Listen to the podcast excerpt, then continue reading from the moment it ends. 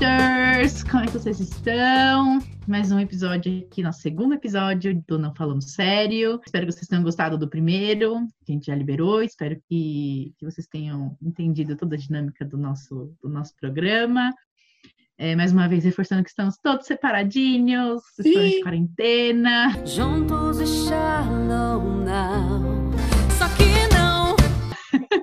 Gravando cada um da sua casa. Então, perdoem qualquer interferência aí do, do universo. Para quem perdeu o primeiro episódio, chegou aqui de paraquedas. No primeiro episódio, falamos de animações da, que a equipe gosta, contamos um pouquinho sobre o que elas representavam, demos alguns pitacos, algumas opiniões. Então, se você não ouviu ainda o primeiro episódio, vai ouvir o primeiro episódio, porque tá muito, muito legal. Corre, parça! Corre, parça! Corre, Forrest, corre! É, esse episódio vai falar. Vai, blá, blá. Nesse episódio estará, estará eu, a Maju, a Pan e o Marco, que vocês já conheceram no primeiro Ei. episódio. Hello! Faltando o Pedro, porque o Pedro foi resolver outras coisas. Nosso Brad Nosso Pitt. meme. O nosso Brad Pitt. Mas também hoje vamos falar de um tema muito legal, um tema muito importante, que nós três gostamos muito. Editor solta a vinheta. Você não manda em mim. Hoje vamos falar de Sex Education, a série da Netflix. Que já tem duas temporadas, uma série super necessária, super incrível. E antes de a gente começar a falar aqui, igual tagarelas, se apresentem aí, galera. Se tem boa noite, dê bom dia, dê boa tarde. Eu só queria começar falando uma coisa. Já teve um episódio de podcast, a gente falou da Netflix pra caramba e não teve nenhum contato Verdade. até agora. Então, Netflix, Eles estamos esperando. tempo. Estão perdendo tempo. Isso aí. Mas reclamações à parte. E aí, galerinha, como é que vocês estão? Tudo bem? Aqui quem tá falando é o Marco, o, aquele aspirante a youtuber que vocês já conhecem. Todo episódio ele vai fazer um jabá dele. O jabá já começa a cobrar. Qualquer espaço que eu tenho, eu vou usar pra jabá, amiga. Meu Deus do céu. Eu tenho que. A, a placa dos 100 inscritos tem que sair esse ano ainda, cara. Meu Deus do céu. Mas enfim, espero que vocês tenham gostado do primeiro episódio. A gente gostou muito de fazer ele. E hoje a gente vai vir aqui com essa série, que é a Sex Education, que, que nem a Maju falou, nós três gostamos demais, assim. E eu espero que vocês curtam, que vocês descubram coisas sobre a série, tenham curiosidade. Se você não assistiu ainda, assista. Lembrando que podemos ter spoilers. Aliás, vamos ter spoilers aqui. Vamos, vamos ter spoilers. Então solta aquela vinheta marota de spoiler. Alerta de spoiler, alerta de spoiler, alerta de spoiler. Senhorita Pamela, que não aí. gosta de ser chamada de Pamela. Não, não, não. Bem na sua cara. Boa noite, gente. A gente tá muito animado de falar de Sex Education. E lembrando que vocês podem deixar também as suas opiniões embaixo de temas pra gente poder falar nos próximos podcasts. Nós estamos nas redes sociais, o arrobinha não falamos sério, você acha a gente em tudo quanto é lugar. Deixe lá suas sugestões, o que vocês estão achando dos episódios. E o nosso fax é 333452. Fax é muito antigo, cara. Nossa, Bravo, muito antigo, old, nossa. old, old, old. Bom, galera, acho que todo mundo deu boa noite, todo mundo apresentado. Não sintam falta do Pedro, em breve ele estará de volta com as suas pérolas. Vamos falar hoje de Sex Education. Para quem não sabe, é uma série da Netflix. Acho que já falei, tô falando de novo. É, conta com duas temporadas já disponíveis na plataforma de streaming e a terceira temporada já está confirmada. Uhul! Pausou as gravações por conta da pandemia, vamos falar disso mais para frente, mas tudo indica que volta esse ano e acredito que ano que vem já teremos uma data aí pro, pro streaming. Certo? Alguém quer começar falando da, do que, que é a série, do que, que é sobre a série, para a gente já mentalizar o nosso, nosso público? Eu acho que é importante dizer que qual que é a história principal, né, do Sex Education, para quem não conhece, para ter, ter uma ideia, ou para quem já assistiu há muito tempo e não lembra mais. É, basicamente, Sex Education é, é uma série sobre. Basicamente, o personagem principal é o Otis, que é um adolescente virgem que está no ensino médio. É importante falar que ele é virgem, vocês vão entender mais pra frente. E a mãe dele é uma terapeuta sexual que manja absolutamente tudo de brincar de fazer neném, de fuque-fuque, de transar. E por ele ouvir muitos casos, né, da, de pacientes da mãe dele, assim, ele acaba entendendo muito também, né, sobre sexo e toda essa parte física, assim, ele acaba manjando muito, né? Na teoria, na, Na teoria, na teoria. Na prática, Na ele não teoria. sabe muita coisa, não.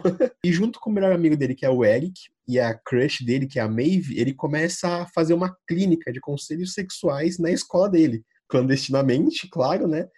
E a partir daí que a história começa a se desenvolver. A gente escolheu falar de Sex Education além de ser uma série que nós três gostamos muito. A gente acha que é uma série necessária é, e a gente vai abordar alguns, alguns tópicos aqui que exemplifica por que ela é necessária, né? Eu acho que se você quando é Sex Education em tradução livre, educação sexual, né? Então, tradução livre para português. E é justamente sobre isso que a série aborda de maneira muito leve, de maneira muito prática, é, de maneira muito respeitosa. Então, a gente acha que é um, é um tema legal de conversar, não só por conta da série, né? Mas por conta também de tudo que ela envolve no mundo real, né? Do com, dentro desse cenário político que a gente vive, onde a educação sexual é um tabu cada vez maior e perigosíssimo, né? Isso ser um tabu. Eu acho que séries como Sex Education é de extrema necessidade para a sociedade num geral. Então a gente espera que a gente espere que espera, a gente espera que a gente espera que vocês tirem coisas legais desse podcast hoje, reflitam sobre, compartilhem com as pessoas e assistam a série. É, então, uma coisa que eu ia comentar, é, que é muito o que eu mais gosto assim, na série é que ela tem muitos, ela é basicamente uma série sobre sexo, né? Ela é tão leve e sutil que você tem vários é, temas dentro do sexo na série e você nem percebe às vezes que eles são tra tratados na série. Eles são tão norm... são sutis, sutis. Sim, sutis. tão sutis, tão normais, tão bem escritos assim, eles problematizam os preconceitos, os, os tabus, mas ao mesmo tempo que eles problematizam, eles inserem de um jeito tão fácil para você entender, tão que até coisas que eu não entendia, é, que eu comecei a assistir essa, eu comecei a falar, ah, eu entendi só por estar assistindo, não precisei pesquisar nada fora para entender, assim, sabe? É, então acho que isso é muito legal, tipo, ela é muito natural a série, ela é muito natural. Sim. Então, é até porque série de sexo tem várias e várias e várias Sim, por aí, mas total. nenhuma educa tanto assim, é tipo só o fato de ter o sexo na série. Ah, mas é, tanto que é muito louco porque quando eu fui fazer as minhas pesquisas, e para quem não sabe, eu não deixei claro, Sex Education é uma das minhas séries favoritas na atualidade. Fazendo umas pesquisas e, e vendo algumas coisas, é muito louco como, justamente no que o Marco falou, de abordar, abordar temas tão sutis, de maneira tão sutil, que você, se você não parar para estudar realmente e, e, pegar a essência daquilo, você, você fala, nossa, putz, que da hora, é, que tem isso, né, que tem, que tem é, falado isso na série. Eu li alguma uma coisa agora, por exemplo, que justamente um casal que você não dá nada trata de um assunto tão importante que são a mãe e o pai do Adam. O diretor do colégio, com a, com a mãe dele, que me fugiu o nome agora. O nome dela é Maureen, de nada, Maju. Mas eles falam justamente do, de um casamento cômodo, né? Então, tipo, é, nessa segunda temporada, spoiler, spoiler, spoiler. Alerta de spoiler. A, a mãe do Adam, ela começa a se dar conta de que ela vive um relacionamento cômodo, que ela nem sabe se ama mais, né, o, o, diretor, né, o pai do Adam, e porque ela começa a se questionar por que, que ela tá, por que, que ela leva aquele casamento, né? Então, para você ver, é um assunto tão importante que não é tratado nos, nos com, os, com os principais, né? É, não é exato, uma não é uma, um assunto abordado entre os personagens principais, porque o, o Adam, apesar de ser um personagem importante, não é o personagem principal. E justamente acontece isso com os, pai, o pai, os pais dele, né? Então é, é, é de uma sutileza que trata Sim. as coisas do tipo, cara, uma mulher sair de um relacionamento cômodo, do, com um cara machista, e, e, a coragem de falar, olha, não quero mais, ou, ou você muda, ou o casamento acaba, é muito legal. Eu gosto que ela começa a perceber exatamente por causa do Adam, né? Pelo jeito que o outro trata o Adam, então ela começa Sim. a cair em si pelo jeito dele. Aí ela começa a rever os conceitos dela e os conceitos é. de por que, que ela tá com aquele cara e se liberta, isso, eu acho. Isso é uma é das melhores legal. partes da segunda temporada. Cara, tem duas coisas que eu gosto muito em filme e em série, são as duas coisas que mais me pegam assim, que é roteiro e montagem. É que nem a Maju falou, a mãe e o pai do Adam, eles são personagens, cara, terciários, se você parar pra pensar. Terciários. Terciários. Não, não, acho que a mãe dele, né? O pai é, é diretor. É, é a, um... a, mãe dele é quartenária, é. tá ligado? Tipo, cara, é muito louco, porque se você, quando você assiste a série, você lembra exatamente do arco dela, do casamento dela, e, e teve o que dela? Teve o que? Tipo, uma hora de cenas dela na, em duas Se juntar tudo, é. Isso é, é muito. Cara, isso pra roteiro e montagem, começou os palavrões já, né? Já começou os bip aqui. Isso, cara, é muito louco. Na primeira temporada, acho que a única coisa que eu lembro dela foi de quando a cachorra fugiu. Verdade. Foi... É a única coisa que me vem na cabeça, assim, é, é, é isso. É, é quando a cachorra fugiu e também. Isso é, muito, isso é muito difícil de fazer, cara. Você fazer personagens que não são principais, tenham arcos bem desenvolvidos. Mano, você tem que ser muito bom escrevendo, você tem É que ser muito. bom editando, dirigindo. Cara, Não, isso é e, e eu já vou emendar um, emendar um arco, né? Pegando isso que você for de montagem e roteiro. É, é muito importante enfatizar aqui que a série ela é, é- foi criada por uma mulher. Então, é Laurie Num, eu acho. Laurie Nossa, ela foi criada por uma nome mulher? dela. Foi, foi. Nossa, eu não sabia. E, 70, e eu acho que 70 ou 80% da produção é mulher. Então, o roteirista são três mulheres. É, e aí a coordenadora de intimidade, né? Que eles têm uma também. Sim, Não. sim. Cara, eu acho isso um dos pontos É. altíssimos da, da, da, É, eu da- achei muito da produção legal. da série. Ah, não, e tudo começou por conta daquele movimento Me Too, né? Da, Sim, do sim. Oscar, foi no Oscar, eu acho, né? Do, da, É. da denúncia dos abusos sexuais em Hollywood. E É. a, na hora, a, a produtora falou: não, não, não quero isso na minha série, eu não quero que os adolescentes se sintam desconfortáveis. Então, tem uma entrevista que eles falam que justamente quando é cena de sexo, é, não fica ninguém no estúdio além da, do câmera necessário, Sim. da orientadora sexual necessária e da, do diretor de câmera necessário para poder rolar aquilo da maneira mais confortável possível. E eu acho isso de uma sensibilidade muito legal, cara. Ah, não, e se você parar pra pensar, mesmo os atores já sendo. Eles não são adolescentes, obviamente, na vida real, né? Eles já são mais velhos. Mas se você parar pra pensar, cara, eles são novos, né? Tipo, a maioria dos atores são muito novos. E se você vê, tem muitos atores lá que são novos no mainstream, assim, né? Então, tipo, deve ser muito difícil você entrar no mainstream fazendo uma série que a temática central é sexo. Só para explicar para o pessoal que não está entendendo muito, a coordenadora de intimidade ela tá lá para que ninguém fique constrangido enquanto grave as cenas, as cenas de sexo, as cenas mais, mais polêmicas, entre aspas, da, da série. Para ninguém sofrer abuso ou coisa do tipo. Exatamente, a gente super espera que todos os atores da série sejam. É muito triste quando sai um exposed de um ator que você gosta ou de uma série que você gosta. Então não dá para confiar realmente em ninguém. Então eu acho uma, uma coisa muito sensível mesmo ter uma pessoa que oriente e que olhe tudo aquilo, sabe? Para ver se não existe nada desrespeitoso. Inclusive, tem uma entrevista que o ator que faz o Rain, como é o nome dele? Antônio Fagundes. Bom, mas eu sou péssima com nomes. Ó, gente, eu, vou, eu falei ao longo do, do primeiro episódio que ia- vocês iam criando minha bio. Tá aqui, mais uma coisa pra minha bio. Eu não decoro nome de ator. Nossa, ela é O- horrível. O ator, pra mim, é o personagem. Não, tá só aqui, uma, uma, uma curiosidade sobre a Maju. Eu namoro a Maju há três anos já, né? O que isso tem a ver com a história? Não, não. Ele tem toda a razão. Durante dois anos, ela falava, em vez de Paul Rudd, que é o nome do ator, ela falava Paul Judge. E eu fiquei dois anos sem corrigir só porque eu achava muito engraçado ela falando errado. Então, por dois anos, eu deixei ela falar errado só porque eu achava muito fofo ela falando errado e achando que tava muito certo. Ó, puta vermelha. Enfim, não, voltando, gente, voltando ao podcast. Todo mundo do Arrowverse, eu também não chamo pelo nome do ator. Pra mim é Arrow, Supergirl, Flash. Não adianta, gente, não adianta. Vocês vão descobrir isso ao longo do- dos programas. Enfim, o ator que fez o que fez o rei, é, não lembro a pronúncia, é Ra- Rain, Ra- Rain, Rain, Rain. É. Ele contou numa entrevista uma vez que eles usam na- nas partes íntimas masculinas meias para que não haja contato físico Ah, da parte entendi. íntima do homem deles com a das meninas. Aham. Então tem toda uma preparação é, com meia mesmo, de meia e fita crepe. Sim, sim. Famosa gambiarra.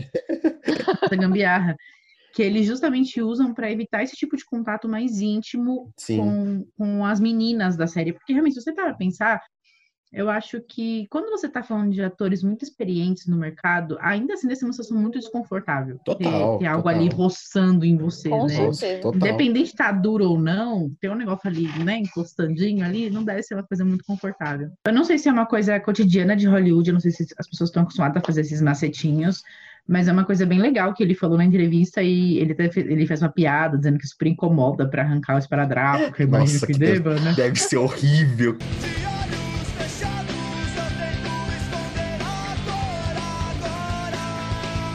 Mas eu acho que isso só mostra que a série ela não é, ela não é superficial, ela não é uma série que, que trata disso de maneira, ah, vamos pôr na tela, vamos vender aí o nosso produto e a gente esquece o que tá por trás. Não, isso é. Isso é, É, cara, tanto que tem uma tem uma história de Hollywood que eu acabei de lembrar, que é, acho que é o filme O Último Tango em, Último Tango em Paris, sei lá, algum filme com Marlon Brando que foi o Coppola que dirigiu. Marco, seu idiota, não foi o Coppola e sim o Bernardo Bertolucci. Acho que foi o Coppola, o Polanski, acho que foi o Polanski que dirigiu. Não, porra. Já disse que foi o Bertolucci. Ele chegou pro Marlon Brando e falou assim: então, quando for hora da cena de sexo, você realmente vai transar com a sua com a atriz, sem falar pra atriz.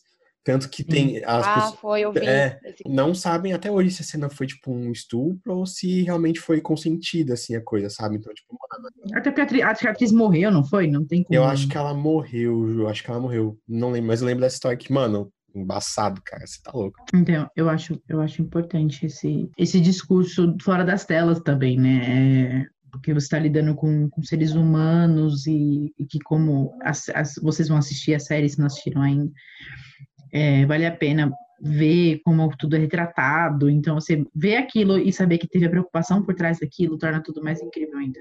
Ah, não, e tem uma coisa, cara, que é uma coisa que eu tenho pensado muito ultimamente, tem me deixado até triste. Tá saindo muito exposed de várias, várias galeras famosas. Esse dia saiu um do Ansel Elgort também, não sei se vocês viram. Vi, que parece que não, até agora não tiveram provas, né, tipo, definitivas, mas aparentemente, pa- pelo que eu vi até agora, mas parece que o negócio, tipo, tá mais pra ser real do que ser do que ser fake. Até ele falou, não, realmente, eu me envolvi com essa menina. Porque ele tal. não negou, né? É, ele não negou. Então, tipo, é muito triste, cara, você às vezes gostar de uma série, gostar de um personagem, gostar de um ator, e depois descobrir que ele foi cuzão, tá ligado? Que ele fez merda, que ele fez idiotice durante a gravação ou bastidor. Isso é uma coisa que me deixa muito chateado. Então, tem uma série que você sabe que foi super bem feita por trás, assim, das séries, da, das câmeras, cara, eu acho isso muito louco.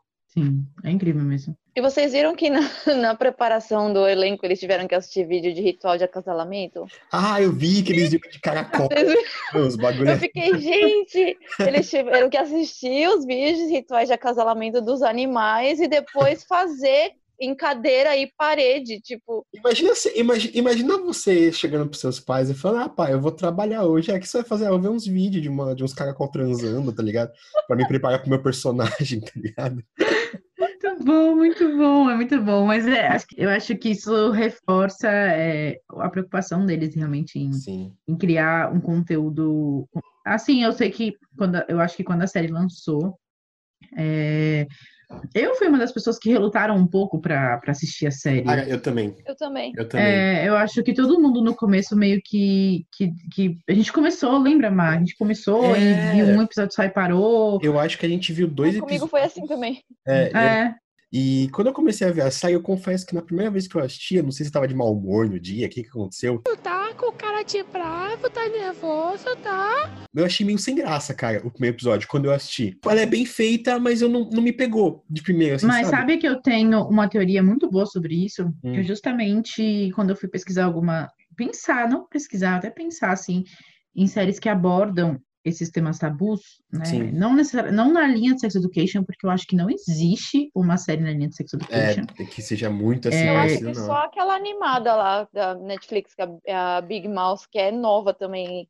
Sim. Ah, é, mas a Big Mouth eu acho sim. que ela é muito mais da zoeira do que da didática, digamos assim, né? Não, mas eu digo, por exemplo, quando eu fui, quando eu fui pensar, quando eu pensei em, em séries que abordavam algo que quebra tabu, por exemplo, eu Sim. cheguei em Elite, Elite, que é uma, sé- uma série que eu assisto, né? Eu coloquei na balança justamente, tipo, por que que eu me interessei tanto por Elite e eu demorei tanto para me interessar por, por Sex Education? Uhum. Sendo que são duas séries que, que falam de, de temas ta- de tabu, né? Então, dro abuso de drogas. Elite é uma série espanhola, de Madrid, e pela Netflix também. Então, mais um jabazinho da Netflix aí. Pra nós, Netflix. Quando, quando eu refleti sobre, sobre os- o que eu tinha que falar no podcast, eu já fiquei pensando sobre, cara, por que, que eu me interessei logo de cara por Elite e demorei um pouco para engatar realmente sex, sex Education? E a resposta é justamente o que a gente vê na mídia. Elite foi um, foi um, foi um punch. Tipo, tá aqui, ó. Droga, sexo, Uhum. peito, bunda, trisal. Ah, tá, já, já, entendi. Então, só que não necessariamente isso.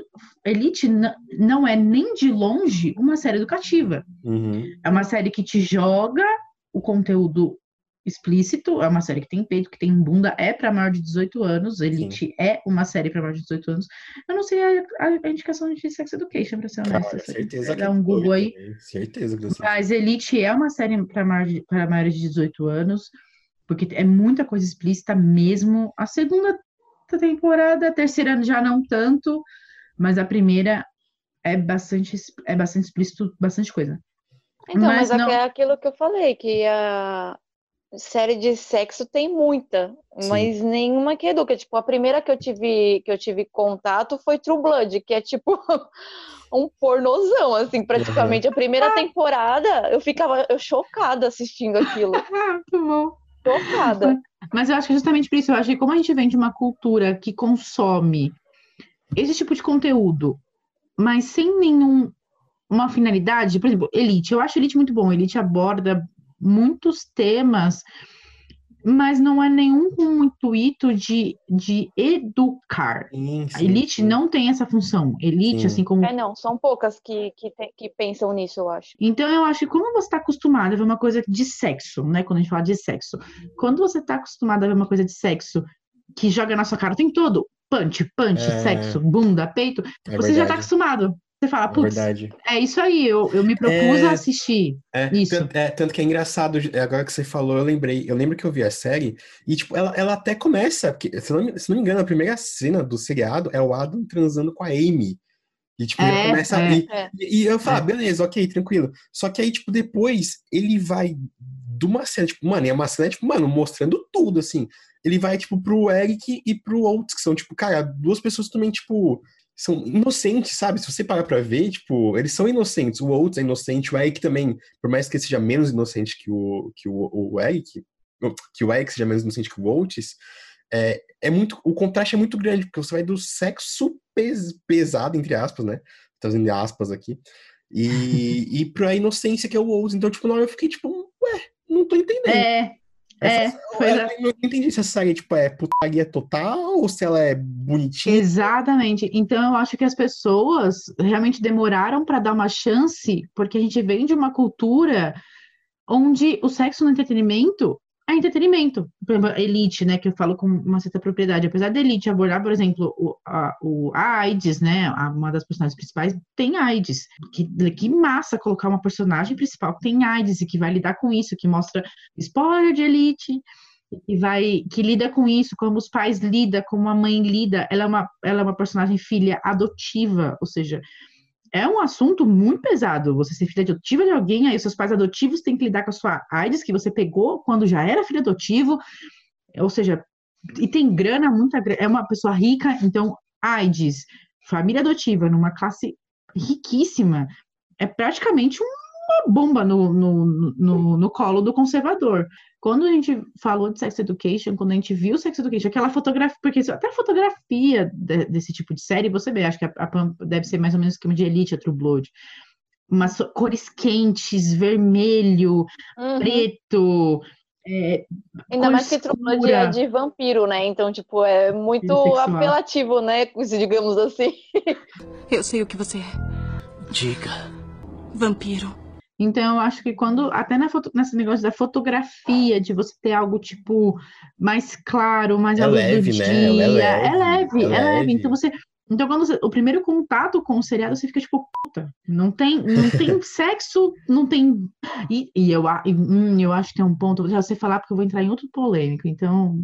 Por exemplo, uma das coisas que é muito louco, tipo, a gente, eu e a Manju, a gente só foi assistir todas as temporadas, as duas, quando saiu a segunda, a gente começou a ler que tava bombando, que era muito boa tal. E, e tipo, quando a gente foi, a gente falou, vamos dar mais uma chance pra série. Cara, a gente foi de uma vez, assim, a gente assistiu duas temporadas, tipo, em uma semana, assim, que a gente meio que tava, ficou meio longe um do outro, uma semana assim, a gente assistiu. É. E, e uma, uma, coisa que eu acho muito louca, o Eric, por exemplo, eu não gostei do Eric quando eu assisti a primeira vez. Eu, eu não entendi a vibe dele. Eu falei, mano, ele é o cara que. É, ele é tímido, mas ele fica assim, exibindo às vezes, só que aí depois, quando você começa, continua assistindo a série, aí você entende, tipo, o porquê que ele é tímido quando ele é tímido, porque ele é desinibido quando ele é desinibido. Então, o, a série também é muito ela não te entrega tudo de vez, ela vai te dando coisas aos poucos que vai construindo muito bem os personagens, assim, sabe? Eu acho que cada um aqui deve ter assistido alguma série, né, de, que envolve sexo, tipo Elite, a Pan, True Blood, enfim. Quando você, pa- Sense8. quando você parou, Sense8, mas eu acho que Sense8 também vai entrar até nisso que eu vou falar agora, diferentemente de Elite e outras séries, por exemplo. Quando, quando você pensa em, em série de teor sexual, você pensa em atores padrão Elite. Magro, peitão, Verdade, bundão. cara, é verdade. É verdade. Elite, assim, eu adoro Elite, acho que é uma das minhas séries atuais favoritas também. Mas, e eu acho que Elite é proposital a escolha dos atores. Eu não acho que tenha sido uma superficialidade. Eu acho que faz sentido no contexto de Elite, os atores da série Elite, os atores serem do jeito que são. Eu acho que até os atores serem do, je- do jeito que são em Elite é uma crítica, né? É um, é um, Uhum. É um- um- uma coisa que foi pensada, não foi algo que eles fizeram, tipo, ah, óbvio, eu acho que falta um pouco, acho, acho que a gente vai abordar ainda nesse podcast representatividade de Sex Education, que eu acho muito importante. É óbvio que nas primeiras temporadas a gente falta ali uma certa representatividade, apesar de a gente ter um- uma, uma aluna muçulmana, que eu acho já muito legal isso. Mas eu acho que Elite, eles, os atores foram escolhidos a dedo. Mas por quê? A série tem esse teor sexual, então você precisa desenhar todo o seriado dentro disso, né? Dentro do, do- da- das cores da fotografia e dos estereótipos dos atores. Quando você vai para Sex Education, não tem isso. Não, não tem estereótipo de corpo. Um comentário também, acho que de Elite, eu assisti pouco Elite também, eu assisti a segunda Só temporada. a foi ceninha da broderagem. A ceninha da broderagem. E eu acho que justamente por, se eu falar alguma coisa, por favor, me corrijam. É, o ambiente deles, de elite, é um ambiente elitista, né? Tipo, é uma escola, tipo, top do rolê, eles estão em círculos sociais que são de gente rica. Então, eu acho que até faz mais sentido você a galerinha padrão, porque é uma galerinha mais de elite, assim, sabe? Você tá justificando, assim. Não que, tipo, não tenha que ter, mas, tipo, realmente, é muito difícil você encontrar uma série que tenha tantas é, formas e pensamentos e orientações diferentes que nem Sex Education tem. É muito difícil. É, eu acho, eu acho que Sex Education ele tentou se aproximar da realidade e foi É. justamente isso que chocou. Sex Education é uma série que tem representatividade. Total, total. Não é algo que eles criaram ao longo do projeto, não foi algo que você viu que eles enfiaram ali um personagem negro, um personagem Não, gay, é. um per- não. É. Toda a série ela foi construída em um personagem principal negro, gay e cristão. É. Já começa com um belo tapa na sua cara, assim, tá ligado? Eu- Uma das coisas que eu acho incrível, justamente o Jackson, que é quando Ah, você Jackson pensa maravilhoso. em quando Nossa, você pensa em atleta popular do colégio, o que, que vem na cabeça de vocês? É, o cara que não tem nenhum problema mental, que tem a vida toda certinha, maravilhosa, só que na verdade o cara. Não, e mais do que isso, o cara branco. É o loiro branco de olho azul, geralmente, porque é o cara mais popular da escola e blá blá blá. É, é o mesmo clichê de sempre. Exatamente, quando você pensa, tipo, nossa, vai entrar um, um atleta, o atleta famoso, o atleta descolado, o atleta branco, branco, É. alto, coisa que o ator que faz Jackson não é o, o Uhum. ator que faz Jackson, É, é ele é bem meio baixinho, baixinho, ele é meio baixinho. ele é baixinho, Ele é troncudinho, ele, né? ele é perfeito, ele é trocudinho. Gostoso. Gostoso. E eu acho, e, e eu acho que tem um ponto da série que toda essa representati- representatividade ela é tão sutil, É. tão sutil que algumas coisas chocam.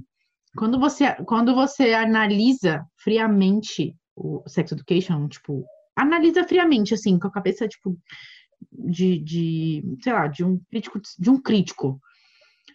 Ou não, não, nem, nem isso, vai, eu vou falar e vocês me, vão me entender, eu acho. Não sei, só sei que foi assim. Quando você pensa na Mavis, né? Mavis, o, o Otis, a Mavis, ela se apaixona por um cara negro, tendo um cara branco apaixonado por ela. Só que isso, naturalmente na vida, gente, é normal. É, e quando. Você é, não, você- não é porque tem um cara Exato. branco, um cara negro, que você escolhe o cara branco. Gente, eu sou uma Exato. pessoa branca, não é meu lugar de fala, estou só analisando, né? É importante, analisando o contexto histórico como uma pessoa de fora. E, e é muito louco isso, porque no- quando você já se familiariza com a série, depois que você já absorve essa representatividade, essa diversidade, você realmente começa a não ter barreiras. Porque, é, tanto que tem uma personagem que entra na segunda temporada, que, cara, isso é uma coisa muito louca. Uma personagem gorda, Ah, Eu ia falar Preta. sobre isso agora. cara, tipo, já, Onde vocês lembram de ter visto uma personagem gorda preta que não foi tipo o alívio cômico da, da, da coisa?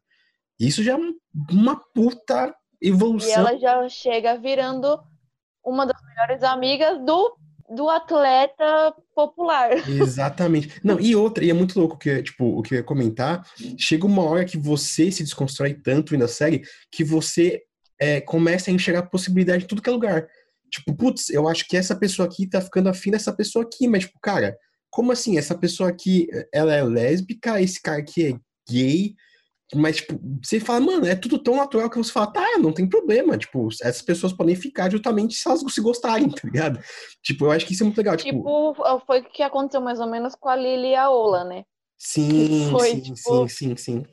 Não, então, então eu acho que, tipo, quando a gente fala em representatividade, eu acho que Sex Education, ela é uma série imbatível, imbatível.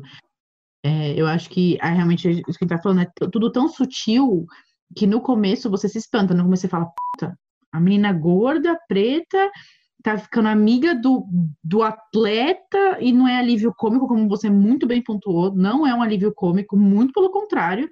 Não, cara, eu lembro que teve uma cena que eu chorei. Não lembro qual cena que foi, que eu quase chorei, cara. Toquei no seu ponto fraco, bebê. Ah, foi acho que uma cena que ela tava consolando o Jackson.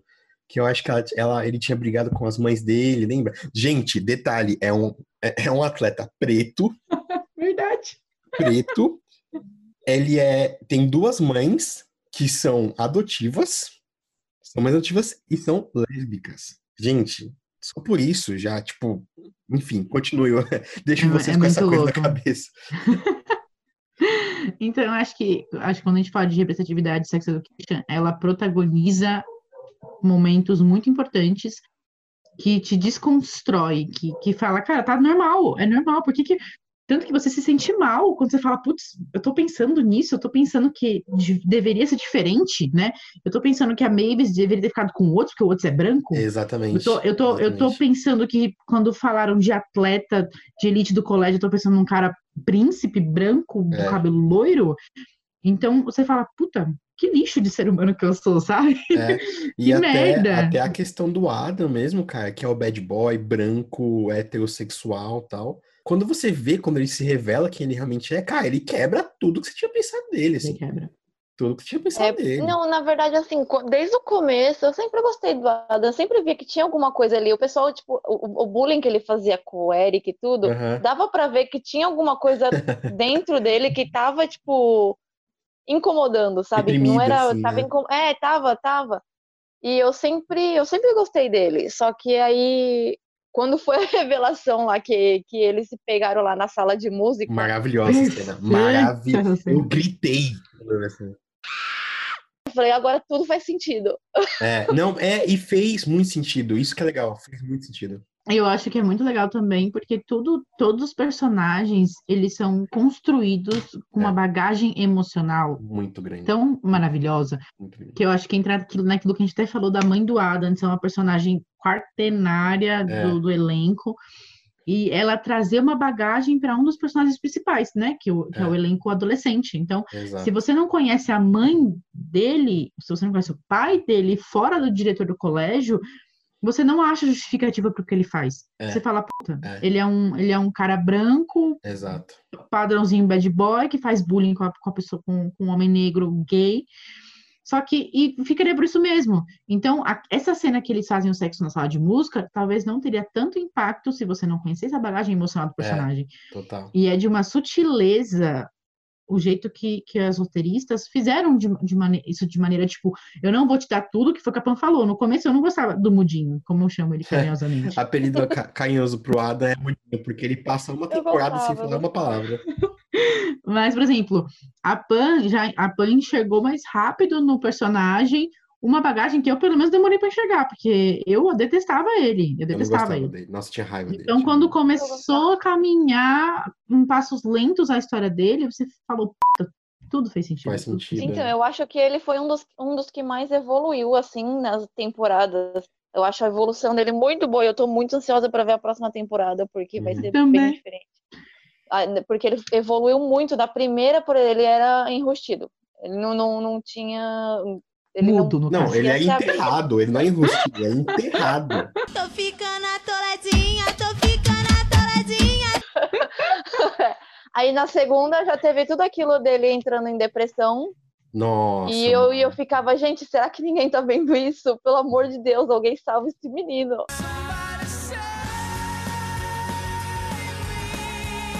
É, e aí teve todo eu, fiquei com muita dó dele na segunda temporada, e aí teve toda a história até no final ele conseguir se abrir e se declarar lá no, no meio do povo. É, mas eu acho, eu acho. Ah, se você parar pra pensar também, tem uma coisa na segunda temporada que eu acho de extrema sensibilidade terem colocado, podiam não ter colocado, mas foi, que foi justamente a história da Jean com Jacob. Quando ela, Nossa. spoiler alert, quando ela chega no- na numa terapeuta, a mãe do, a mãe do outro, pra quem não lembra, o Marco falou no comecinho, ela é uma terapeuta sexual. E quando ela termina, ela se envolve romanticamente com um rapazinho, rapazinho não, né? Não, É, um tem cara. idade já, né? Então, a idade, né? E eles terminam por N questões, não, vou dar, não vamos dar muito spoiler aqui, senão a gente vai se estender muito. Eles terminam o relacionamento e a Jen, ela vai no, Eu vou até falar a minha impressão dessa cena, porque acho que, que, que é- re- reflete muito sobre ela. ela. A Jen vai num terapeuta e fala: Putz, eu tô com dor no peito. Ela Nossa, sim. É. Quando ela falou isso, eu pensei: Nossa, ela está grávida. É, é, nossa, é verdade. É verdade. Você lembra? Eu lembro disso. Eu pensei, né? puta, ela tá grávida, ela tá com dor no peito, só que eu falei, pera, mas ela tá no terapeuta, por que, que ela tá com dor? Né? Eu não tinha. Eu demorei pra associar a cena, né? Pera, ela tá num terapeuta falando dor no peito. Eu falei, cara, ela tá sofrendo por amor. É. Que, é jus- que foi quando justamente a, a terapeuta falou: você tá sofrendo por amor. Ou seja, ela é uma terapeuta sexual que resolve problemas de casais É. e ela tava ali pedindo ajuda. Então, eu, como telespectadora, falei, puta, mano, ela tá grávida porque ela tá com dor no peito. Só que ela não quis dizer, tipo, peito de peito, né? Ela tava falando justamente do, do, do, do, coração, afago que né? tem no coração. Então, cara, eu achei isso de uma sutileza, de uma, tipo, de uma importância, tipo, é aquele, aquele famoso eu dou os conselhos que eu não pratico, sabe? É, exato, exato. Aliás, eu tô muito ansiosa pra ver a reação do Otis com a gravidez dela na terceira temporada. Porque ele foi um babaca nessa última temporada. Eu xinguei Não, ele a mas, é- mas, ele, mas ela tá grávida mesmo? Eu não lembro se. Não, mas ela descobriu que ela tava grávida depois. Eu acho que já falando, entrando mais nos personagens assim, acho que a gente podia falar sobre os nossos personagens favoritos. O que que vocês acham? Eu acho ótimo. Vamos, já que estão falando deles aqui, vamos botar eles pra jogo. Pode começar, Pamela, porque eu já falei demais no podcast hoje. É verdade. Ai, gente, meu personagem favorito pode não ser o de muitos, que é a Lily. A Lily, cara. A Lily é muito Eu engraçada. amo muito a Lily. Geralmente as pessoas falam, ah, a minha é a Maeve, a meu é o Eric, tudo. Eu amo todos eles, mas eu gosto muito da Lily, cara. Porque ela, eu- ela é super sincera. Ela fala tudo que vem na cabeça dela.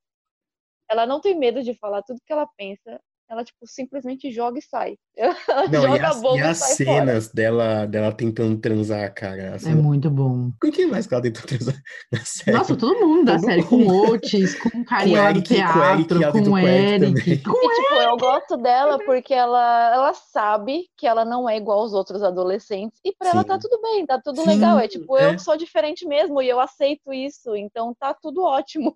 Total. Sim, eu gosto dela E- também. Eu, eu acho importante esse arco dela também, dela ser diferentona e, e, e lidar super bem com isso. E ela acaba sempre ajudando os outros indiretamente. E, tipo, É às verdade. vezes a- os outros, ela nem sabe que os outros estão precisando de ajuda, mas numa conversa ela vai lá, joga alguma coisa e o outro, nossa, é verdade. Ela, tipo, ela Verdade, é. sempre acaba ajudando indiretamente as outras pessoas. Eu, eu adoro a Lily. Eu gosto, eu gosto dela também. Eu gosto, eu acho ela um arco importante, assim. Eu, eu acho ela uma personagem necessária. Eu acho, eu É, acho ela então, uma porque teve todo aquele arco dela querendo perder a virgindade porque os não queria ficar atrás, Sim. mas eu nunca nossa, senti total. que ela queria perder por causa dos outros, ela queria perder por causa dela, por ela. Tanto que ela sempre fala, ah, eu quero sa- saber a sensação, né? Eu quero saber como é que é. Ela É, ela não isso. tava tipo preocupada com os outros, ela só não queria ficar atrás por ela, assim. É, exatamente. É, eu lembro que acho que teve uma conversa dela com o Oates que ela fala justamente isso. Ela fala, ah, eu quero saber pra mim, porque se eu for pra É. faculdade sem essa experiência, parece que eu vou incompleta. É aquela cena Né? da bicicleta, né? Que eles vão andar de bicicleta no morro. É, Perfeita essas cenas. Cara, o elenco feminino dessa série é é maravilhoso. É maravilhoso. a- falando da Ola especificamente, eu acho que ela é uma personagem que representa muitos adolescentes. É, eu lembro da minha fase mais teenager, É, eu nunca fui uma garota confusa sobre sexualidade, sobre sexo, até porque em casa assim, a gente sempre falou muito aberto disso, a minha avó sempre falou muito com a gente disso, minha mãe, uhum. meu, meu pai, enfim.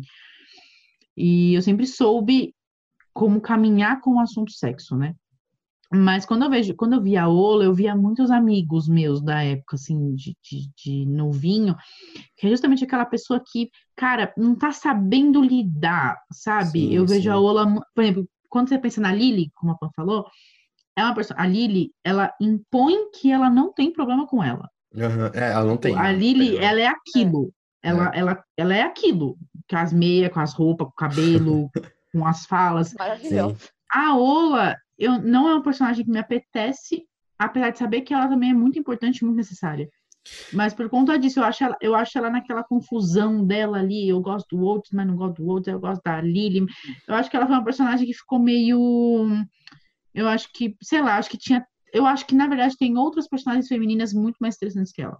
É, na verdade, não dá muito para entender a Ola, assim. É. Eu não saquei muito qual é a dela ainda. Eu, eu, gosto muito da Ola, até certa parte da série, o Marjo sabe. Mas o que eu acho, ela, a, a personagem dela serviu para desenvolver coisas pro Otis. É. Tanto que eu acho que ela, ela, não tem um arco tão profundo, eu acho, a Ola, assim. Eu acho que ela serviu muito mais para desenvolver coisas do Oates mesmo, assim. Mas uma coisa que eu acho muito, muito bom dela, cara, eu acho que é ter uma personagem com o estilo e aparência dela, cara. Porque quando você vê com uma pessoa que você fala, ah, cara, é uma mina de cabelo curto, preta também, magrela, baixinha. Mano, é, é totalmente fora do padrão. Não é mina estranha. É tipo, mina que não tá, tipo, no padrão de branca, tipo, loira, magra, peituda, bunduda, tá ligado? Tipo, não, eu acho muito legal você ter. É, não sou mulher, não, não, não é meu lugar de fala, obviamente, mas eu acho muito legal você ter garotas totalmente fora do padrão, sendo personagens. E eu acho assim. que um ponto da Ola, que foi uma coisa que eu já ouvi bastante é, na minha vida, que é você achar que ela é lésbica. É, é. É, Quem é, você acha que é aquela, é aquela famosa frase, nossa, achava que você era sapatão. Exatamente. A Lola é uma, é uma personagem que, se ela vivesse no mundo real, assim, óbvio que no final da série ela se descobre bissexual ali, né, e tal. Uhum. Mas quando você olha, assim, que quando a Ola apareceu na série, eu já estava completamente desconstruída. Total, é, você, é, você nem, é, eu nem, nem penso, nem passou pela minha cabeça isso, porque já estava nas temporadas. Eu já tinha bagagem demais da série para pensar alguma coisa desse tipo. Exato. tipo. Mas depois que eu fui entendendo, você fala, mano, se você visse a Ola na rua, como acontece, é, ela fala, puta, ela é, ela, ela é lésbica, é, é. lésbica. É. Só que ela se apaixona verdadeiramente pelo outro. É, é, acaba, né, por, por N motivos, mas ela se apaixona pelo outro. E Sim. ela fala, tipo, mano, eu gosto do outro. Então, é. tipo, em nenhum momento você é colocada a questão em xeque. A sexualidade dela, ela gosta do outro, acabou. Aí depois de um tempo ela acha que gosta da menininha lá, então tá ótimo. É, também, isso, tá? acabou. E aí, senhora Maria Júlia, qual que é o seu personagem favorito? Ai, gente, vai mais uma hora de podcast só falando dele. Maravilhoso, incrível. O Eric, Eric. Eric é muito fofinho, cara. Cara, eu vou falar, eu não costumo gostar de personagens principais. Eu geralmente gosto dos, dos secundários ali. Sofro por causa disso, porque geralmente secundários são deixados de lado, não é mesmo? Uhum. Mas o Eric, cara, eu não sei explicar. Eu acho que todo mundo devia ter um Eric na sua vida. Devia, é isso. Devia.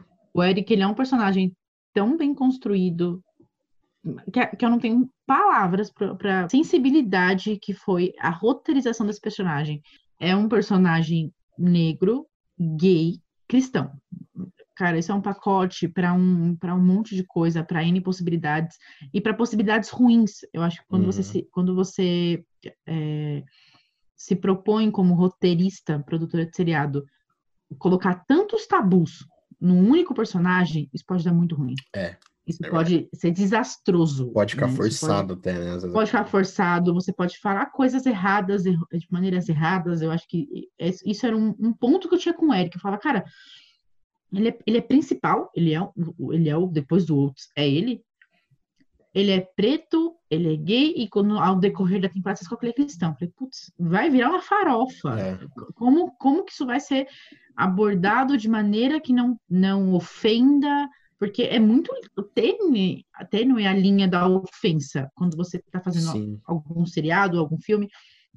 Como você vai tratar de tantos assuntos importantes, são três assuntos muito importantes, num só personagem, sem que ofenda, sem que desagrade as pessoas, sem que seja preconceituoso, sem que seja racista. E quando você conhece o personagem Eric, você vê que isso foi feito de uma maneira tão incrível, tão linda, tão importante. Também tem um ponto, eu acho que o Eric protagoniza muitas cenas importantes, muitas cenas bonitas, Sim. cenas que quem assiste assim nossa, eu acho que eu me emociono em todas as cenas. As duas, as minhas duas cenas favoritas da série são protagonizadas por ele, Uhum. que é quando ele, quando o Otis e o Eric, spoiler, quando eles vão assistir o filme lá no aniversário do Eric, Sim, sim. e o Eric volta sozinho, é roubado, apanha, enfim. Nossa, essa cena é muito pesada. Aquela, essa cena acontece tudo e quando ele tá voltando pra casa, que o cara para no carro pra pedir informação pra ele. Que o Hum. cara tá todo maqui... é negro, né? O cara é Uhum. negro e ele tá todo maquiado, com a unha pintada. Eu fiquei e o Eric vê aquilo, o E, olho é, do, do personagem brilha. Que você fala, meu Deus, olha que pesado isso. Ele tinha acabado de levar um soco, né? Ele tava com, com Sangue, com o rosto machucado.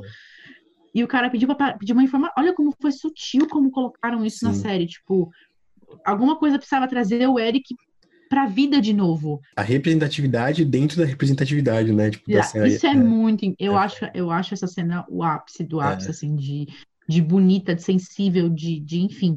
E a minha segunda cena favorita é a do baile. Quando ele começa a se arrumar pro baile, e ele tá brigado com o Otis, né? ele- eles não estão se falando. E ele chega no baile com aquela roupa, Lindo, com aquele lindo. salto. Maravilhoso. Agora, eu fiquei, meu Deus! Então, eu acho que o Eric, ele é um personagem necessário.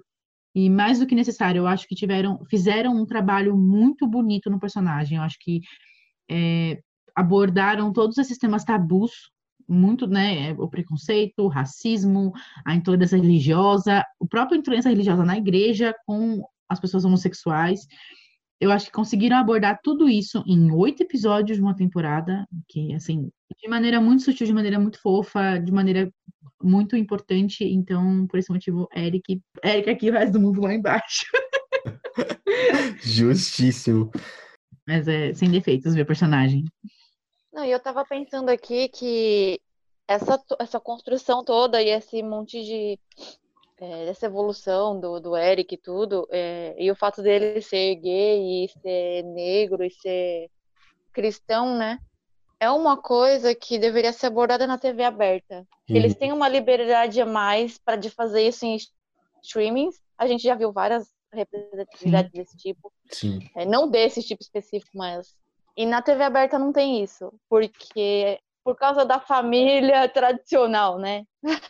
Cara, eu, não, eu, eu acho que é, Skins chegou a passar na Record, ou sei lá, só que passava tipo três da manhã, assim, tá ligado? Tipo, era um bagulho E que. cortando, né, também. É, e cortando, total, total, nossa. Porque você, você para parar pra pensar, justamente isso que a Pamela falou do. Que a Pam falou do, de TV aberta, justamente quando você pensa que uma série dessa, tão importante, passa num, numa plataforma de streaming paga na Uhum. internet, É. é, é muito triste. E é não, muito triste. não porque- é, e, e é muito louco, porque se você passasse uma coisa dessa na TV, ia ter boicote, né?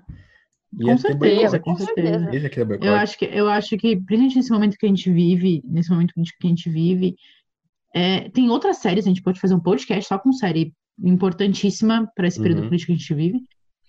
Mas eu acho que até a, o ace- a- não, acho não, né? Certeza, o acesso à informação, a esse tipo de informação, ele é restrito, né? Ele, Total. assim, óbvio, a Netflix tá aí para todo mundo, todo mundo tem um celular, mas tipo, cara, quantos por cento do, de dos brasileiros têm acesso à internet para assistir algo desse tipo? Sim, total, totalmente. Então, é, é muito, é muito louco mesmo pensar sobre isso, assim, É. sobre, sobre ter, é uma série com tanto conteúdo e que fica restrita à internet, né? Restrita, É, e que se fosse pra TV, o pessoal ia boicotar. É, total. e aí, Marco, quem você curte no, na Sex, na Sex Education? Cara, o meu personagem favorito de Sex Education é o Otis, cara. É o, é o Otis, cara. Mem- membros fãs de Otis, um, Marco. Eu vou dizer por que, que eu gosto do Otis, obviamente. Cara, ele é simplesmente o personagem com quem eu mais me identifico na série. É o mais que eu mais identifico. Mas, Marco, por que, que vocês identificam o Otis na série? Cara, primeiro que fisicamente o Otis não tem nada a ver comigo. Ele é branquelo, magro. Tipo, eu, sou, eu sou levemente acima do peso, não vou dizer. eu sou um pouquinho acima do peso, mas eu me identifico muito com a parte mais emocional e, e psicológica, assim. Tipo, cara, quem viu a série, ele é muito desengonçado, assim. Ele é uma pessoa desengonçada, ele é muito tímido, ele é muito, tipo. E, e cara, a Major é testemunha. Eu sou a pessoa mais desastrada do mundo. Tipo, às vezes eu mesmo fico bravo comigo mesmo, de tanto que eu sou desastrado. Eu até brinco com a Maju às vezes, que, tipo, eu tô no ponto A, eu preciso pro ponto B, em vez de fazer uma reta, eu vou pro ponto Z, faço uma curva no ponto Y, vou pro ponto U e depois vou pro ponto B.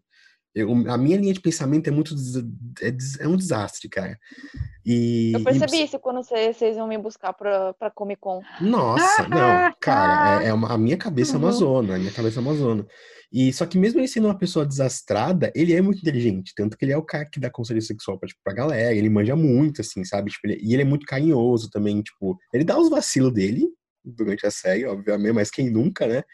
mas ele é muito, ele é muito carinhoso, ele é muito, tipo, apaixonado pelas coisas que ele faz, assim, sabe? Tipo, quando ele começa a ter a clínica de conselho, tipo, ele, tipo, realmente se empenha em fazer o negócio dar certo, dá uns desastres, dá uns desastres, né? Mas é, quando ele começa a gostar da Maeve também, tipo, mano, ele fica totalmente apaixonado por ela, então, tipo, ele é um cara que ele é muito apaixonado pelas coisas que ele, que ele se propõe a fazer, assim, né? Sim. E tem uma coisa também que, cara, eu identifico muito com ele, que ele é um cara que ele tenta muito esconder os defeitos dele, né? Tipo, pra galera, assim. E ele se mete em muita situação só pra, tipo, a galera meio que, tipo... Pra ter uma aprovação, assim, sabe? Tipo, da galera, assim. Tanto que o Eric força ele aí na, na primeira festa, né? Do... E ele acaba meio que se forçando, assim, tal. E eu era muito assim antigamente, cara. Eu me forçava, tipo, a fazer um monte de coisa que eu não queria. Pra, tipo, a galera, tipo, gostar de mim, assim, tá ligado? E então, tipo, eu me identifico muito com ele, tipo, e por dentro, a galera sempre acha que eu sou extrovertido, não sei o quê, mas por dentro eu sou muito tímido, cara. Eu sou extremamente ansioso, eu sou extremamente e, tipo, cara, ele é muito assim, ele, tipo, ele não sabe falar com as menininhas. Tipo, cara, eu até um tempo atrás não sabia falar com, com as menininhas que eu queria ficar, tá ligado? eu era muito tímido, era muito tímido. E que mais? E eu acho que é uma coisa que eu, eu, eu acho que eu sou muito parecido com ele também, é justamente quando ele gosta de alguém, assim, tipo, quando ele gosta da Maeve, tipo, ele fica, tipo, meio que. Ele, tipo, fica muito apaixonado, assim, tá ligado? Tipo, ele fica muito afim da pessoa. Tipo, ele meio, cai de, meio que, tipo, faz de tudo pra agradar a pessoa, assim, sabe? E eu sou meio que assim, Maria Júlia sabe, né? A namorada mais sortuda do mundo, desse mundo. Ah, e que mais? Cara, eu acho que é isso. Tipo, ele, eu, eu, acho que ele é muito doce também, ele é muito bonzinho. E eu, eu também, eu sou, tipo, meio muito bonzinho, assim. Maria Júlia que fale também, né? Às vezes nem tão bonzinho assim, mas eu sou muito bonzinho na maioria do tempo. Um, um amorzinho. Um amorzinho.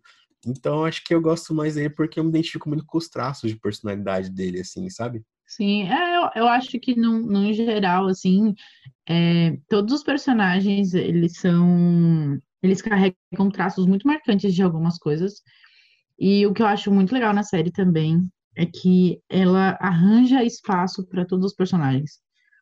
Eu acho que não fica ninguém sem, um, um sem uma história, sem um, né, é, a, o ápice para mim da segunda temporada foi a, a história do Girl Power, né? Que uhum. já, vim, já teve um pouquinho na primeira com a história do My Vagina. It's my vagina. Enough. It's my vagina. Sim. E, que, putz, incrível. Mas ele. Mas acho que o My Vagina foi no final, não foi? Eu lembro que, que chegou ali no. no foi. Eu acho que foi. É, então eles reforçaram isso na segunda com It's Just, é, It's Just a Stupid Buzz, eu acho que ela fala. Sim, sim, sim. É só um, um ônibus idiota. É. Que, que para mim, a, a é, Amy, né? A, a, atriz chama Amy, ó, tá vendo? Essa é, é vai ser. É, a Amy, a personagem que, que protagoniza isso, cara. Eu acho, eu acho essa cena do Girl Power, essa cena, esse cenário do Girl Power muito, muito ah, bom. Pra mim, eu acho que a cena do ônibus é a melhor cena da temporada, assim. para ver. Da segunda temporada é a melhor cena de melhor. todas. Tanto que eu tô ansiosa para ver também na terceira temporada como que a Amy vai vai se reerguer após o abuso. Eu acho que eles Sim. têm que eles têm que mostrar bastante isso na terceira temporada. Eu acho que acabou, eu acho que ela acabou meio destruturada, né? Falando com a mãe dela lá, não lembra? Foi, eu acho ela, ela, tinha, ela, tava... ela tinha ela tinha começado a, a voltar a abraçar, a deixar o namorado dela abraçar ela. Verdade, ela verdade. não queria mais ter contato com ele depois do abuso e aí ela deixou, no final ela deixou ele abraçar ela. Quero ver como eles vão abordar isso na próxima temporada. Acho que a gente pode entrar então nas expectativas para a terceira temporada. Eu acho que a primeira expectativa da terceira temporada pra mim é que eu espero que o cadeirante morra. Cordeiro, É, não pode não, estar no podcast. Desculpa, sério. Tanto que, pra quem não sabe, aparece, aparece um personagem cadeirante no final da segunda temporada. Chama, chama- acho que chama Isaac, Isaac, né? Isaac, Isaac. É, Isaac, Isaac. Isaac. Um personagem que, a princípio, cara, você fala, nossa, que legal, um personagem cadeirante no meio da galera. Vou fazer xixi, peraí. Dois mil anos depois. Era muito xixi. Você tava falando do- das tentativas. É, eu espero que o cadeirante morra, cara, porque, tipo, tem esse personagem que é novo, né, no- que é o Isaac, e ele aparece com um personagem, tipo, mano, legal, um personagem cadeirante e tal, beleza, que da hora, mais uma, mais uma representatividade, né? Tanto que até de- depois eu não vou dar spoiler direto, mas ele faz uma sacanagem muito grande no final da segunda temporada. Ele faz É, uma gente. sacanagem muito grande. Vão assistir a série Mas pra isso é descobrir. uma outra coisa que a gente não espera, que pega a gente de surpresa na série, né? Porque a gente É. tá esperando uma coisa É. que é pode ser de certa forma um padrão. E aí É. vem e revela que ele pode ser o vilão da próxima É. temporada, digamos Tanto que assim. até saiu aquele meme, né? Só a Netflix pra me fazer odiar um cadeirante, né? É, exatamente. E, Eu acho cara, que é- assim, é- e eu não sou uma pessoa de odiar personagens, não sou uma pessoa de odiar pessoas, mas eu odeio ele, até que me provem o contrário. A não ser que ele realmente se redima de algum jeito na terceira temporada, eu odeio ele profundamente. Então essa é a minha expectativa, expectativa, que ele morra. Essa é a minha expectativa. Vocês- Cara, eu acho que a minha expectativa para terceira temporada, ela é. Eu acho que, que a série continue indo por o caminho da educação sexual, que, Uhum. que não vire. Porque eu, eu- eu- o que eu tenho um pouco de medo dessas séries que se propõem a algo muito complexo é ela se perder no caminho. Tipo, sabe, quando, quando você fala de algo muito complexo, é óbvio, a primeira e a segunda, impecáveis. Eu acho, a eu- acho a segunda temporada tão boa quanto a primeira, se não melhor, Eu né? acho ela que a- melhor a até. primeira. Eu acho a segunda melhor até. Eu, Eu, é, acredito eu- que não se não vai se perder porque eles deixaram muitas pontas soltas do tipo para ser para terceira temporada.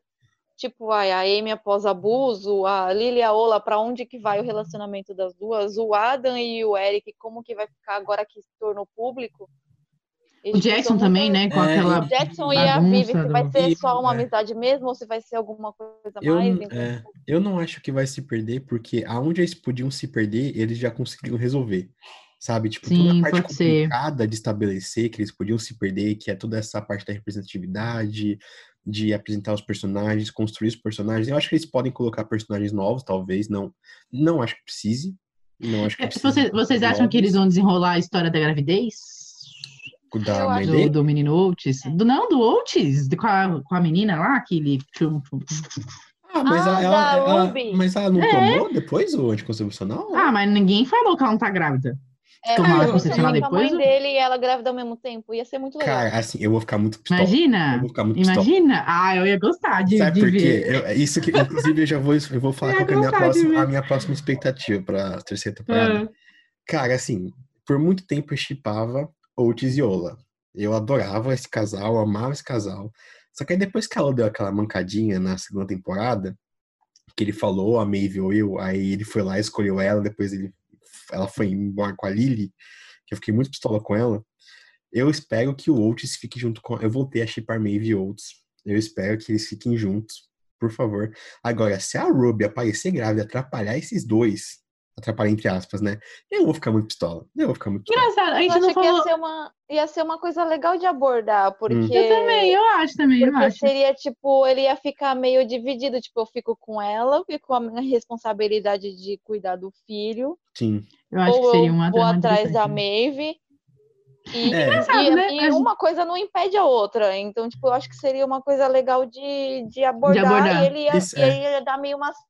terminar de surtar, porque ele não ia conseguir saber lidar com o irmão É. novo e com o filho, e ele Nossa, essa ia ficar loucura. louco. Não, isso entra num tópico aqui que a gente não falou muito da Maeve, né? Nós não falamos muito da, Ma- da Maeve. A gente É quase não verdade, citou a gente Maeve nesse não falou. podcast. A Maeve é a menina é- principal A da Maeve série. é o, tri- o trio, né? É né? o crush, é o crush da, do Otis. do Oates. Cara, eu acho que seria, falando, falando da Maeve agora, puxando a sardinha, porque eu gosto muito dela também, É muito boa. é, eu acho que seria interessante um, uma possível, um possível filho do Oates, né? Um possível, uma, uma possível filha do Oates, Um Otizinho. porque ela, a, a personagem Maeve, mais que ninguém, sabe o que é ter uma criança não desejada na família. Sim, sim, sim. Porque, pra, bom, a gente É vai. Spoiler! A mãe dela aparece na segunda temporada. A Mavis, a Mavis, que a gente não falou muito aqui, então acho que vale um cenário. A Mavis ela é uma, um- uma das três principais. Ela namora com o Jackson, né? Como a gente falou, um período de tempo, mas ela é apaixonada Uhum. pelo Wolves. E ela é órfã, né? Ela faz a gente acreditar ao longo das tempo, da primeira temporada que ela é órfã. Ela mora num trailer sozinha, ela tem um irmão viciado em droga, enfim, né? É uma personagem também bastante complexa, muito legal. Uhum. E eu acho que a personagem dela é justamente o que ela reflete no público, né? Eu acho que não tem uma pessoa que fala assim, ah, minha personagem favorita é a Maeve, porque É, não tem é como difícil. ser. É difícil.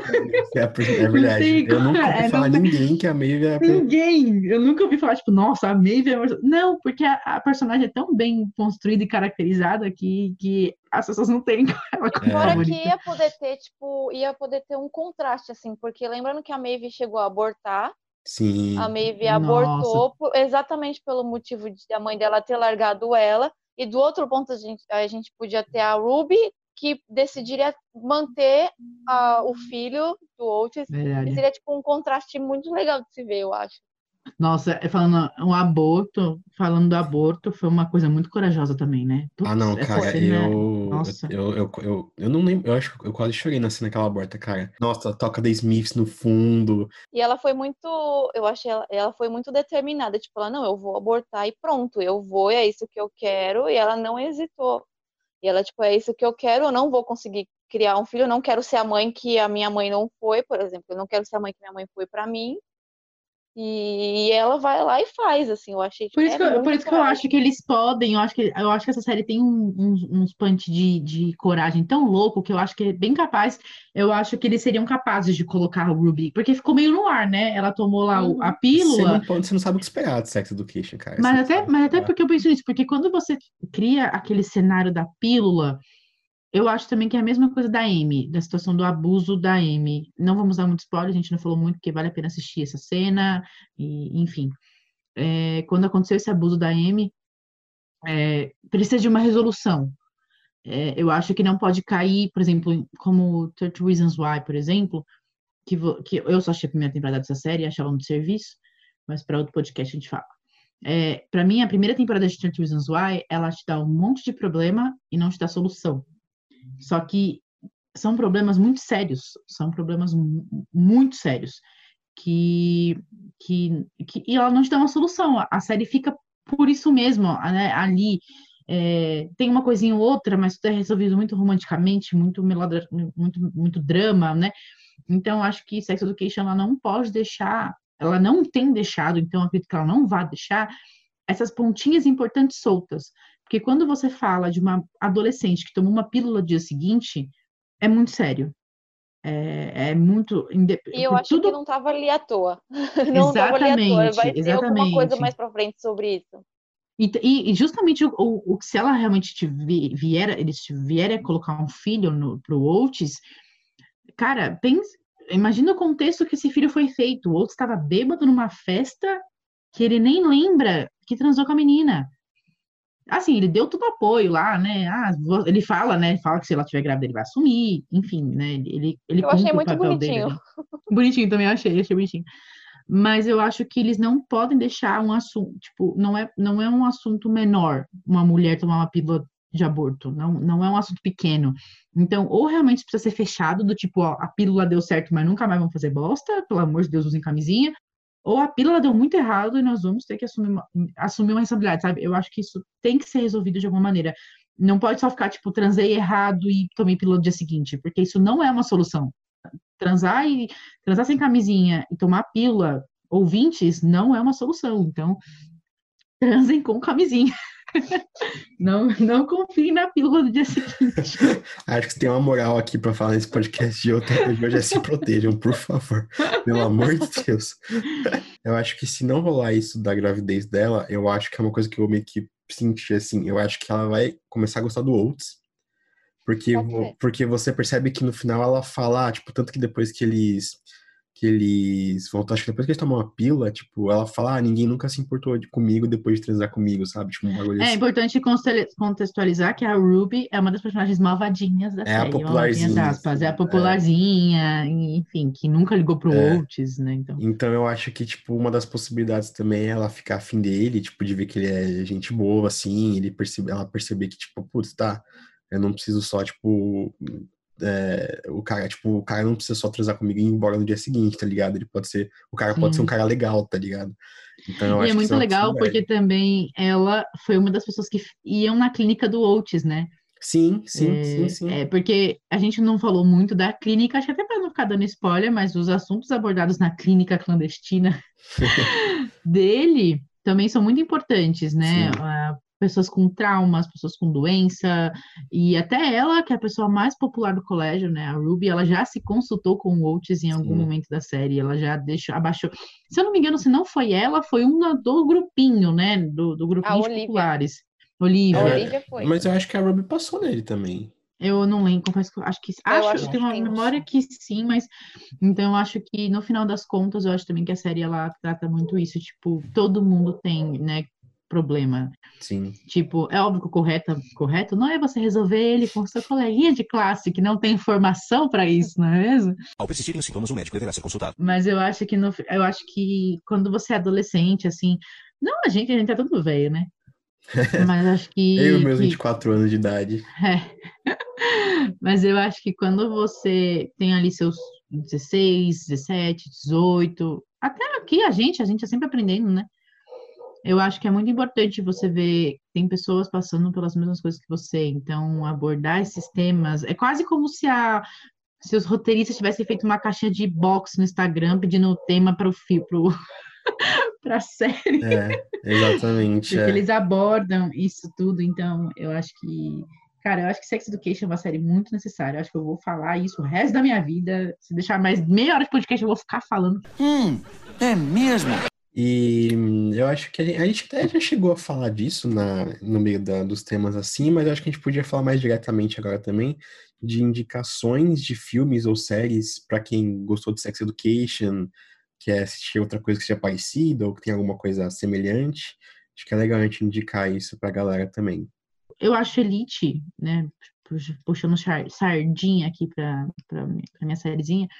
Eu acho Elite também uma série muito necessária. Eu acho Elite, eu acho que Elite trota, aborda a homossexualidade, o, o muçulmano, né? No, no- um tem um muçulmano gay no, no- filme, aborda câncer, aborda o da própria DST, aborda eh, tráfico de droga, é, mas eu acho que nenhuma é, é como Sex Education, é, dessa, é, nessa, é nesse ponto de estamos falando de algo sério e que precisa ser falado. É, é além do entretenimento, é, é além do, do, do só dar views ali para Netflix, sabe? Eu acho que tem séries muito boas. é, fa- falam que aquela End of the Fuck- Fucking World, eu acho também, falam que tem essa temática. Eu não assisti, não, não confesso que eu também não assisti, mas falam que ela tem essa temática, assim, da galera se encontrando tal.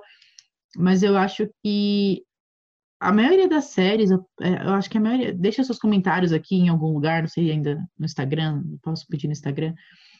Eu acho que algumas séries que tentam ir por esse caminho de educar sobre algo ou falar sobre algo, elas acabam sendo superficiais demais, que é o caso que eu achei de 30 Reasons Why. É, 30 Reasons Why eu nunca li o livro, falam que o livro é muito bom, Eu li já. mas quando eu assisti. É, É bom? o É livro bom é livro? muito bom. Entende? Então, eu acho que quando eles colocaram isso na tela, eles pensaram tanto no entretenimento, tanto na coisa bonita, tanto no, no- que ficou uma série. E olha que a Selena Gomez, hum, rainha da minha vida, produziu esse negócio esquisitíssimo, né? Então, eu acho que quando você se propõe a abordar temas tão importantes, né, no, em 30 Reasons Why, spoiler alert, a menina morre. Ela comete o suicídio. E isso, putz, falar de suicídio é tão importante quanto falar de educação sexual. Sim. Então, eu acho que para você ter coragem de abordar temas como esse, você precisa ter culhão para fazer um negócio bem feito, para para levar, sustentar a narrativa até o final, coisa que para mim Reasons Why não fez.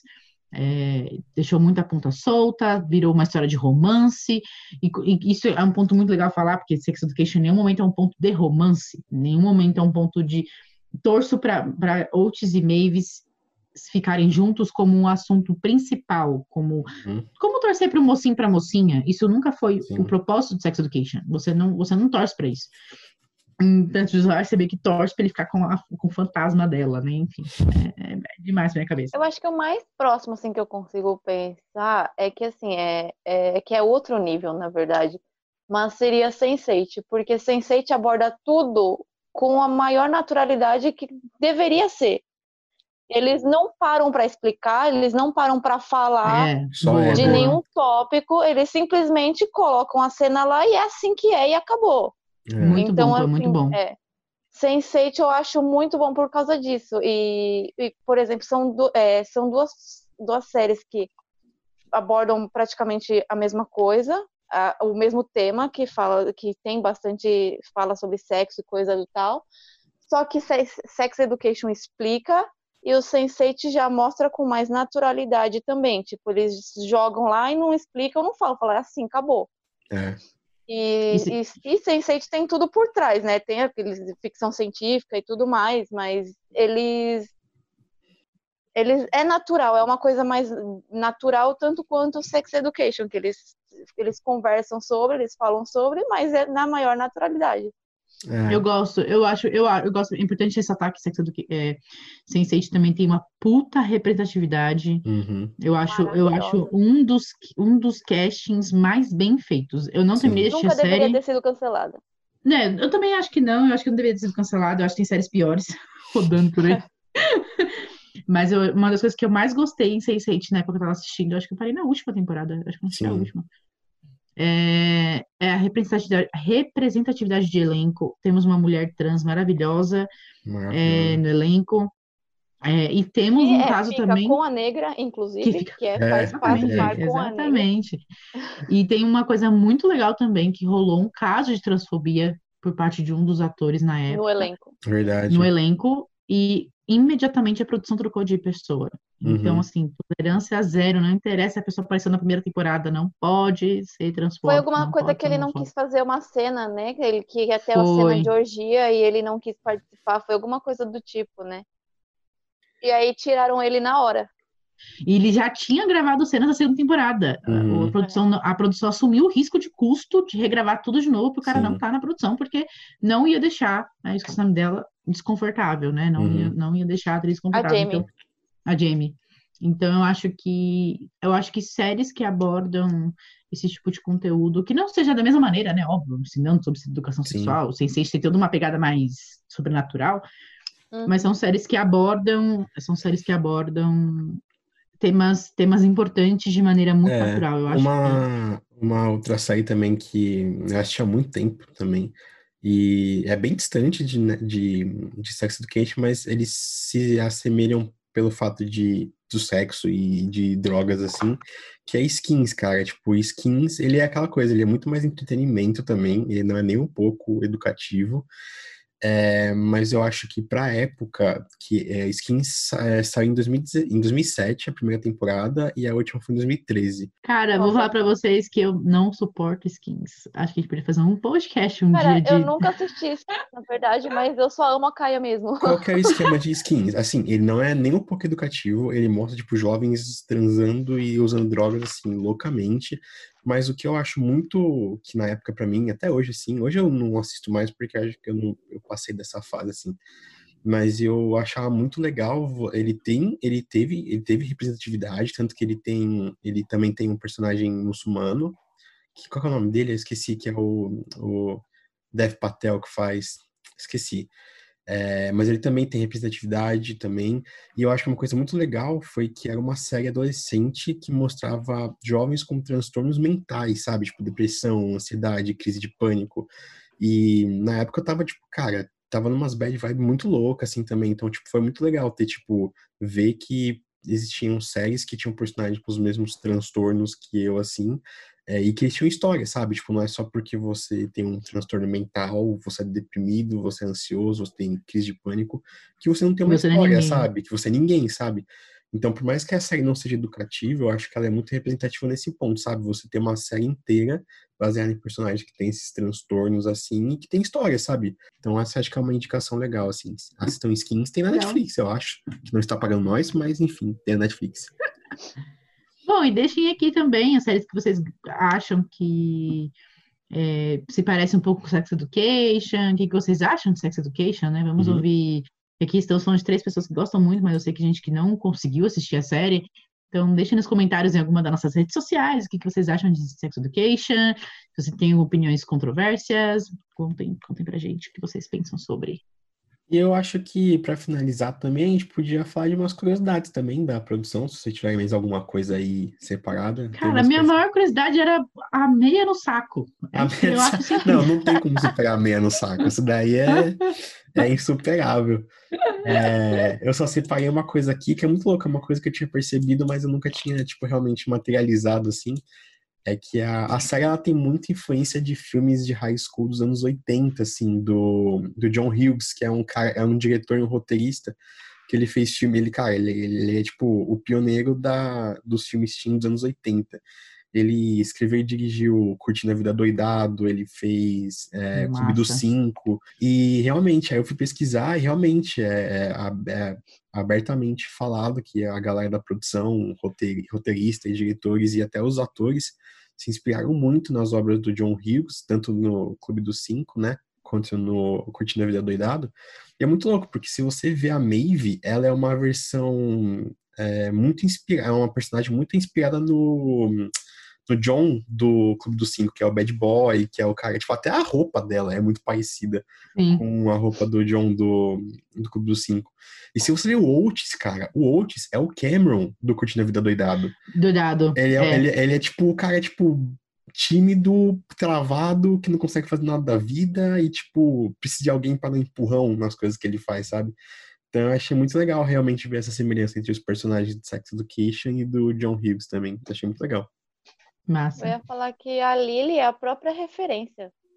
Eu acho que ela Nossa, é tipo. ela é, Ela é muito, lembra muito. ela é total oitentista, assim, né?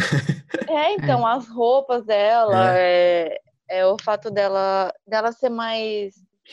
Gostos. É, é, ela é é bem retrô, assim, e o, os- o cabelinho dela, é, o cabelinho dela, quando ela É. usa com, com os dois, dois negocinhos em cima, assim, eu acho que ela é a própria referência.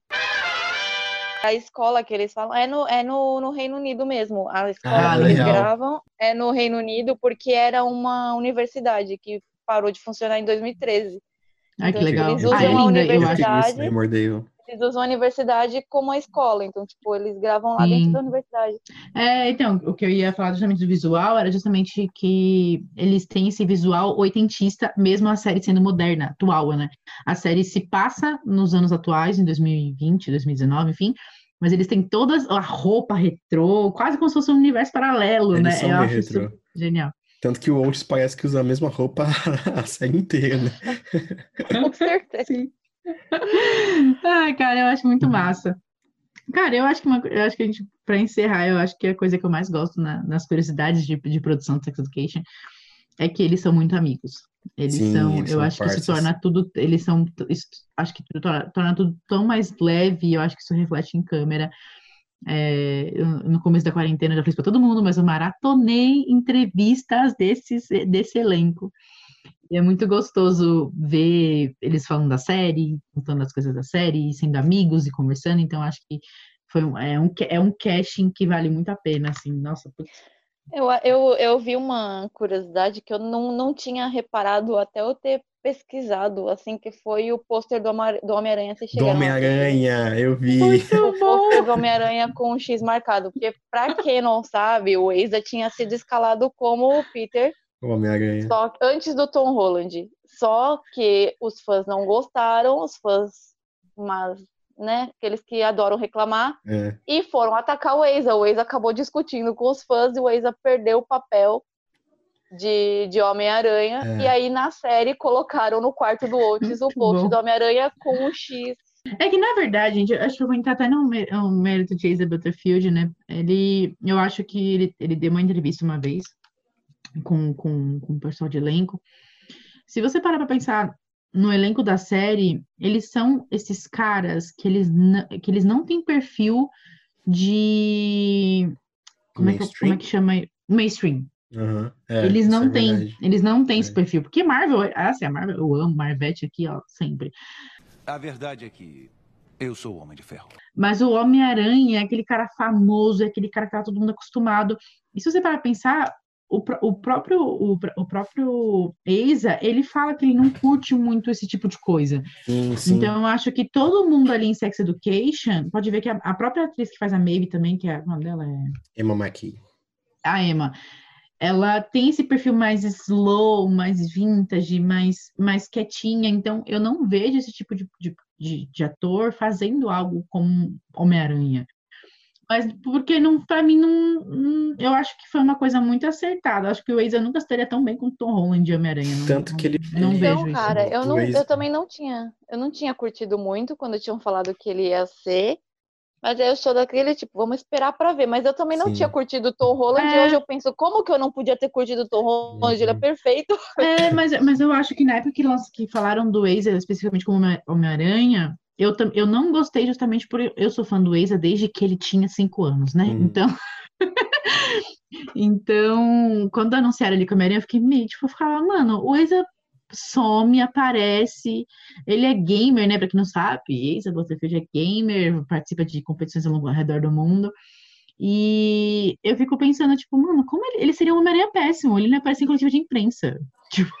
Não, cara, quando anunciaram ele, eu falei, ah, legal, bacana, vamos ver, eu justamente nem apoio, vamos ver no que vai dar.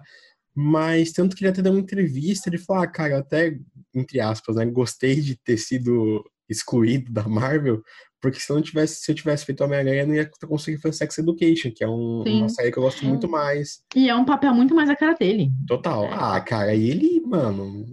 É um papel muito mais a cara ele dele. é muito bom. Ele é, o Waze é muito bom. Mas, mas é isso, portanto, que e Sex Education eu acho incrível isso, porque também eu acho o casting, tipo, porque ninguém ali, ah, se eu não me engano, o Nick, o Nishut, Chute. Chute. Cara, eu tava dando graças a Deus que a gente não tinha que ter falado o nome dele até Nome agora. Dele. você Não, eu e tava fala, segurando, cara. eu tava esperando alguém falar pra poder passar vergonha também, mas eu acho, eu acho que é Chute. É, é Shut, Shut, sem o, é um N O- é embutido, Chute, que interpreta o Eric.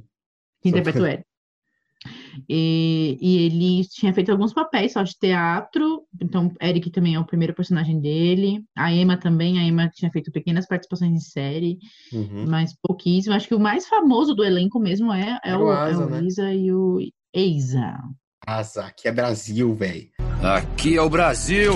Mas é isso, eu acho que assistam Sex Education na Netflix. Vai, ah, vai lançar a terceira temporada, tem uma notícia ótima que vai retomar as gravações. E provavelmente a terceira temporada chega ano que vem nas plataformas. Então, Eu acho que a terceira temporada vai ser só de sexo virtual. Não vai ter, tipo, sexo... Ah!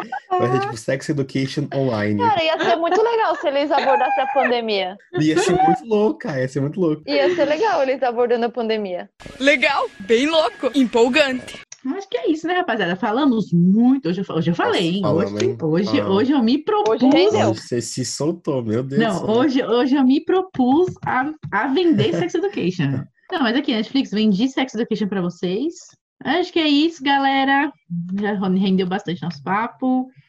É, a opinião de vocês aqui, a gente já pediu, vou pedir de novo. Comenta aqui embaixo, em qualquer rede social, embaixo, em cima, do lado. O que vocês acharam? O que, vocês acham de Sex Education? Qual a sua opinião sobre Sex Education? Você gosta, você não gosta? Se você não gosta, manda pra nós, porque vamos adorar ouvir opiniões diversas. E, bom, aquilo, se você tem ideia para próximos podcasts, deixa aqui embaixo também. Nos conte sobre o que vocês querem ouvir. O Não Falamos Sério dando pitaco, porque é isso que nós faz. Dá pitaco em tudo que não nos, pergun não nos perguntam. Somos dadores de pitacos profissionais. E acho que é isso, galera. Querem se despedir? Querem falar mais alguma coisa? Acompanhe a gente nas nossas redes sociais. Temos Instagram, temos o nosso Twitter, temos uma Twitter. comunidade no Orkut. É, não falamos sério e odiamos acordar cedo. Temos essa. não temos. Quatro membros. É, espero que vocês tenham gostado do episódio de hoje e até a próxima, galerinha. Esse podcast foi muito legal. o entusiasmo em pessoa. Eu tô um pouco triste que está acabando. Ai, nossa, eu tô triste que tá acabando também. Ai, também, gente. Eu espero, que você esteja, eu espero que você esteja gostando do nosso podcast enquanto a gente tá gostando de fazer, porque. Tá é, muito é, legal. Tá bem legal. A gente tá de quarentena, então a gente tá falando pelo Zoomzinho aqui, que vocês não veem, mas. Zoom para nós. Zoom para nós. Mas eu espero que vocês estejam gostando.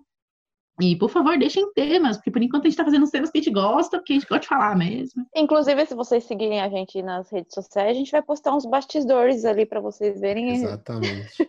A gente passa uma vergonha, não só em áudio. Passando Com vergonha. certeza. A gente vai ter que começar a se arrumar. É, verdade. Acho que é isso, né, galera? Então, Falou, galerinha. Beijo, gente. beijo pra vocês.